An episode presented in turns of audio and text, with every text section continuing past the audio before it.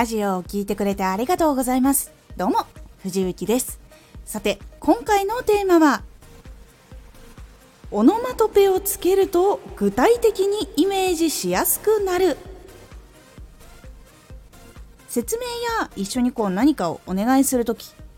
そういう時にオノマトペを入れて伝えることで具体的にイメージしやすくなります。このラジオでは毎日19時に声優だった経験を活かして初心者でも発信上級者になれる情報を発信しています。それでは本編の方へ戻っていきましょう。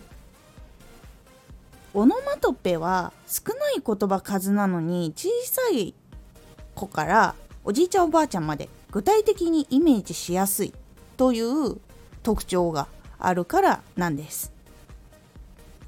例えばなんですけど窓を拭くのを手伝ってほしいって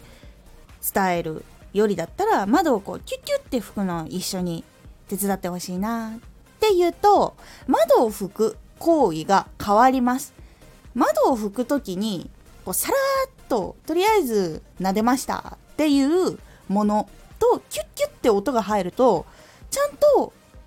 こすって汚れも落とすっていう窓の拭き方になるんです。このキュッキュッっていうのがやっぱり音が鳴るくらいしっかりこするよっていう意味合いも入ってるし磨くっていう意味合いとかもイメージつけやすいっていうのがあるので窓を拭くの手伝ってっていうよりも窓をキュッキュッて一緒に拭くの手伝ってって言った方が窓は綺麗になりやすいというのがあります。これが実はオノマトペのねいいところなんですよ。こう勉強しようっていう時もガリガリ勉強しようとか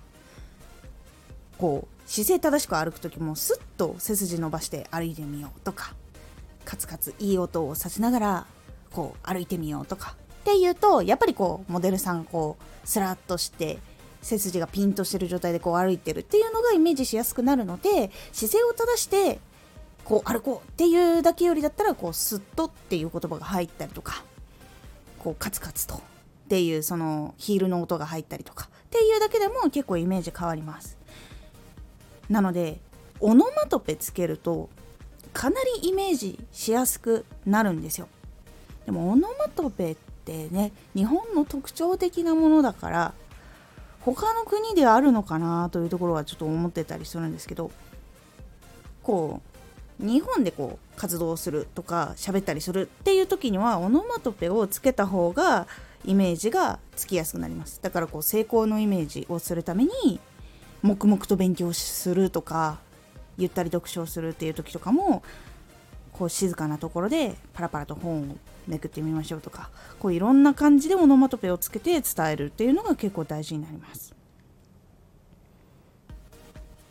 結構自然と使っている方は多いと思うのでこれを意識的にこうここは伝えたいぞっていう時にあれオノマトペ入ってないなって思ったら入れるようにするとかそういうふうな工夫を一つするだけでもこう言葉で全部説明しているよりだったらオノマトペ入った方が意外とイメージのズレが少なかったりとかっていうことが実際に起こったりとかするので伝える時にあオノマトペあるなっていうのをしっかりこう思い出して文章に入れてみるようにしてみてください。結構印象変わります。今回のおすすめラジオ。伝える時何が足りないと伝わらないの？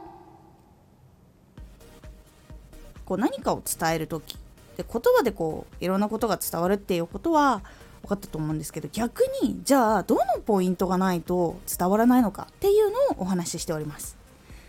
このラジオでは毎日19時に声優だった経験を生かして初心者でも発信上級者になれる情報を発信していますのでフォローしてお待ちください。